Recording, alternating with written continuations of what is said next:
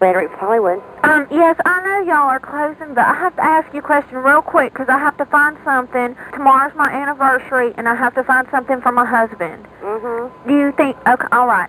Do you have the underwear that is like animal shaped? Musical, animals, yeah. Do you have two cans? Because he likes those uh, tropical birds. And I, no, we don't have anything like that. We have like the shark Yeah. and the bull.